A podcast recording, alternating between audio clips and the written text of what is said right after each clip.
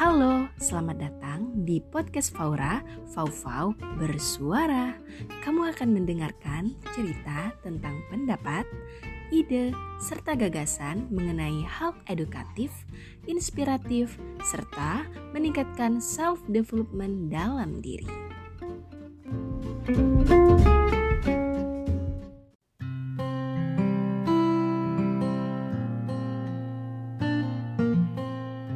Sobat Flora semuanya, kembali lagi bersamaku Fauzia Sabira. Selamat datang di podcast Faura, Fau Fau Bersuara, episode ke-11. Nah, di episode yang spesial kali ini, ada info terbaru nih bahwa aku akan membuat inovasi program baru dari podcast Faura. Wah, kira-kira apa ya? Apakah Sobat Flora semuanya penasaran? Hmm, tentunya penasaran dong ya. Jadi, pada program baru dari Podcast Faura, aku akan mengangkat tema program Bincang Inspiratif. Nah, Sobat Faura udah tahu belum apa itu Bincang Inspiratif? Jadi, Bincang Inspiratif ini adalah sebuah program di mana aku akan mengundang narasumber dan tentunya akan berbincang-bincang mengenai topik yang hangat saat ini dan tentunya menginspirasi Sobat Faura semuanya. Nah, pada episode kali ini aku kedatangan narasumber yang merupakan Duta Bahasa Provinsi Bangka Belitung tahun 2021 yang akan menemani Sobat Flora dalam bincang inspiratif kali ini. Sebelum itu, izinkan aku membacakan CV dari narasumber kita kali ini. Jadi, narasumber kita kali ini yaitu Kak Aryo Dwi Pangga. Beliau merupakan Duta Bahasa Provinsi Bangka Belitung tahun 2021 dan juga merupakan mahasiswa Universitas Negeri Yogyakarta jurusan Pendidikan Bahasa dan Sastra Indonesia. Dan juga beliau mempunyai banyak sekali prestasi, salah satunya merupakan Duta Bahasa Provinsi Bangka Belitung dan juga beliau aktif aktif dalam bidang sastra dan kepenulisan. Halo Kak Aryo, sebelumnya aku mau ucapkan thank you banget karena kakak sudah berkenan hadir dalam podcast Paura episode kali ini. For information nih kak, Kak Aryo adalah narasumber pertama yang aku undang di podcast Paura kali ini. BTW seneng gak tuh kak? Wah seneng banget dong tentunya. Nah, ada istilah tak kenal maka tak sayang, tak sayang maka tak cinta. Oleh karena itu, supaya kita lebih akrab, alangkah baiknya Kak Aryo perkenalan terlebih dahulu nih kepada Sobat Faura semuanya. Oke, kepada Kak Aryo dipersilahkan. Halo Sobat Faura semuanya. Tadi udah dikenalin ya, perkenalkan nama saya Aryo Dwi Pangga, biasa dipanggil Aryo Dwi Pangga, terserah deh sesayangnya teman-teman aja. Halo Kak Aryo. Halo. Nah, Kak Aryo sudah perkenalan diri nih dan tentunya menyapa Sobat Faura semuanya. Untuk itu aku mau tanya nih Kak, apa sih kesibukan Kak Aryo saat ini? Saat ini sok sibuk aja sih, benar-benar sok sibuk oh. menyibukkan diri gitu. Jadwal kuliah yang padat, apalagi sekarang lagi masuk minggu ujian tengah semester, jadi lumayan padat. Terus masih diamanahi juga di Ikatan Duta Bahasa Provinsi Kepulauan Bangka Belitung, jadi bagian organisasinya. Wah, itu, semangat Karyo. Uh, uh, itu lumayan nggak sibuk lagi sih, tapi ditambah dengan organisasi lain seperti yang organisasi di Bangka, juga organisasi yang ada di kampus gitu. Wah, Kak Aryo ini benar-benar aktif dan berprestasi banget ya. Oke lanjut kita masuk ke topik pembahasan kita pada hari ini mengenai gimana sih peran bahasa dan Gen Z.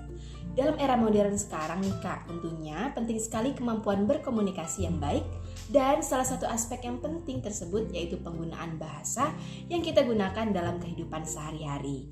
Kemudian, menurut Kak Aryo sendiri nih, apa itu bahasa dan bagaimana sih penggunaan bahasa dalam kehidupan sehari-hari? Kalau mudahnya, kita paham bahasa itu alat komunikasi untuk berinteraksi satu sama lain. Dan penggunaannya dalam kehidupan sehari-hari tentu kita gunakan dalam kehidupan untuk kita menyampaikan ekspresi kita, menyampaikan makna yang ingin kita sampaikan. Untuk itulah muncul prinsip bahwa bahasa itu digunakan secara baik dan benar.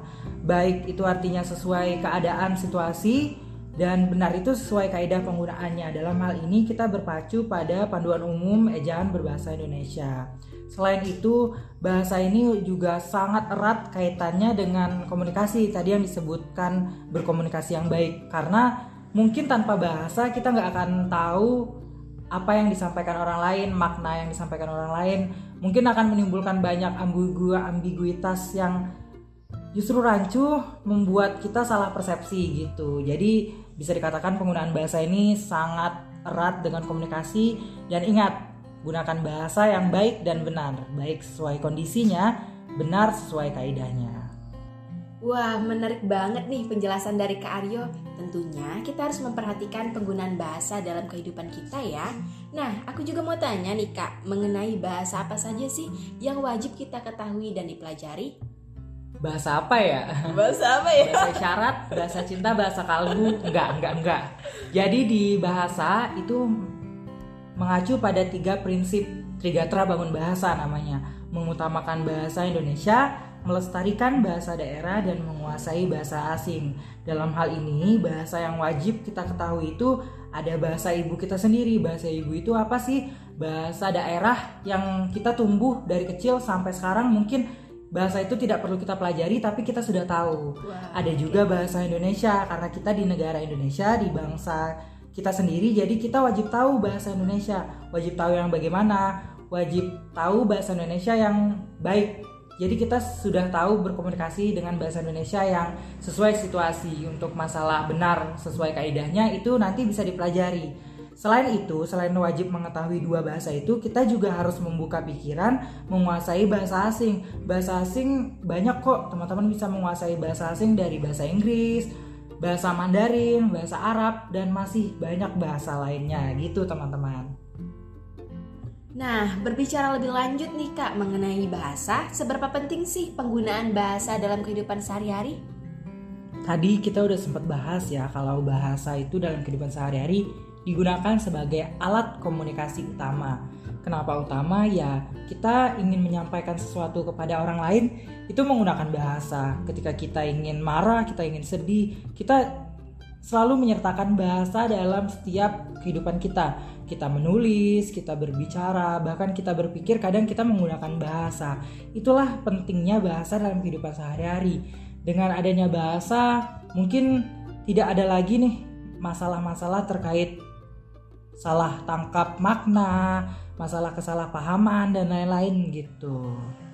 Nah, kemudian sebagai pemuda, duta bahasa, dan menjadi bagian dari Gen Z, apa saja sih Kak peran dan upaya kakak dalam mensosialisasikan penggunaan bahasa kepada rekan pemuda lainnya maupun masyarakat luas? Nah, hadirnya duta bahasa ini untuk mengantisipasi permasalahan-permasalahan kebahasaan yang ada. Tidak hanya duta bahasa, terkadang ada komunitas, organisasi lain serupa yang juga tujuannya sama untuk mengurangi permasalahan-permasalahan penggunaan bahasa. Sebagai contohnya, permasalahan yang sering kita temukan nih Kak. Permasalahan terkait anak Gen Z yang sekarang mencampur adukan bahasa asing, bahasa Indonesia dan juga bahasa daerah. Padahal ketika kita mengacu pada Trigatra Bangun Bahasa, penggunaan bahasa itu udah ada tempatnya masing-masing. Jika kita diberi kesempatan menggunakan bahasa asing, gunakanlah bahasa asing. Begitu juga dengan bahasa Indonesia dan bahasa daerah. Dan ketika berbicara peran saya sebagai pemuda ataupun duta bahasa, saya juga kadang memikirkan bahwa apa sih yang harus saya lakukan? Ya tentu saya bisa melakukan dari hal-hal kecil. Saya menempatkan diri sebagai rekan sebaya dalam menyosialisasikan penggunaan bahasa seperti saya menggabungkan sosialisasi dalam lingkup pergaulan teman-teman saya dan dan itu terkadang lebih kena kepada mereka untuk disampaikan nasihatnya daripada kita mengadakan sosialisasi formal dari orang yang lebih tua dan itu kadang hanya berlaku sehari dua hari dan habis itu lupa gitu. Dan permasalahan-permasalahan ini tentu nggak hanya kepada Gen Z, rekan pemuda, tapi juga masyarakat luas. Untuk itulah, sosialisasi penggunaan bahasa ini penting dilakukan agar kita tahu, seperti tadi, agar tidak ada masalah-masalah yang muncul, tidak ada ambiguitas yang muncul dan lain sebagainya. Caranya bagaimana? Dengan kami Duta Bahasa sering memanfaatkan media sosial yang kami punya untuk wadah menyampaikan sosialisasi tentang penggunaan bahasa yang baik dan benar. Tidak hanya itu, kadang kami turun ke lapangan, ngobrol langsung, tapi tidak dalam keadaan formal. Oke, berarti banyak banget ya Kak peran dari Duta Bahasa juga. Banyak sekali. Nah, Sobat Fara semuanya dari program Bincang Inspiratif kali ini tentunya kita mendapatkan banyak sekali informasi bermanfaat nih dari Kak Aryo Dan tentunya kita sebagai pemuda dan Gen Z harus tetap memperhatikan penggunaan bahasa dalam kehidupan sehari-hari Wah, nggak terasa ya udah di akhir podcast nih. Kira-kira dari Kak Aryo ada pesan ataupun kata-kata motivasi nggak nih untuk Sobat Fara yang sedang mendengarkan podcast kali ini? Sobat Faura, ingat tadi saya menyebutkan Tridatra bangun bahasa. Utamakan bahasa Indonesia, lestarikan bahasa daerah, dan kuasai bahasa asing. Itu tuh adalah motivasi terkuat untuk kita menyelesaikan permasalahan bahasa. Utamakan bahasa Indonesia itu artinya kita harus mengutamakan bahasa bangsa sendiri, bahasa Indonesia yang dicap sebagai bahasa jati diri bangsa tidak lupa juga kita untuk selalu melestarikan bahasa ibu, bahasa yang selalu menemani kita dari kita lahir hingga kita sekarang, yaitu bahasa daerah kita. Kalau daerah kita sih namanya ada bahasa Melayu Bangka iya. dan bahasa Melayu Belitung. Dan juga kita tidak harus menutup diri dengan bahasa asing, justru kita harus membuka diri dengan kita menguasai bahasa asing. Bahasa asing yang seperti apa? Kuasailah bahasa asing yang memang bisa membuka peluang kalian jika nanti kalian keluar negeri, jika kalian ingin bersekolah seperti bahasa asing dari Inggris, bahasa Inggris, bahasa Arab, bahasa Mandarin, dan bahasa-bahasa internasional lainnya gitu. Jadi, yuk mulai gunakan bahasa Indonesia yang baik dan benar. Artinya kita harus tahu situasi kita berbicara dan benar artinya kita tahu kaidah. Jangan lagi mencampur adukan bahasa ya teman-teman, itu nggak baik. Oke, okay, thank you nih buat Kak Aryo. Nah, tadi udah ada pesan dan sekaligus closing statement dari Kak Aryo nih Sobat Faura semuanya. Terima kasih kepada Kak Aryo yang sudah berkenan hadir dalam podcast Faura kali ini dalam program Bincang Inspiratif mengenai gimana sih peran bahasa dan Gen Z. Semoga Sobat Faura yang mendengarkan podcast ini bisa terinspirasi ya. Sebelum ditutup, boleh dong Kak spill Instagramnya supaya Sobat Faura bisa kenal Kak Aryo lebih dekat. Waduh, bisa promosi nih, alhamdulillah. Iya. Halo Sobat Faura, silahkan jika kalian ingin bertanya lebih lanjut nggak tentang penggunaan bahasa kok kita ingin lebih akrab, lebih kenal, kunjungi Instagram saya dengan nama pengguna at aryo underscore underscore dp. Wah, thank you kak. Wah, nggak terasa ya udah di akhir podcast nih. Aku mau ngucapin terima kasih kepada Sobat Faora semuanya yang sudah mendengarkan podcast aku kali ini. Dan juga terima kasih banget untuk Kak Aryo yang sudah menjadi narasumber kita kali ini. Jangan lupa dengarkan podcast aku di aplikasi Spotify dan platform podcast lainnya, serta follow Instagram aku di @fauzia underscore bira.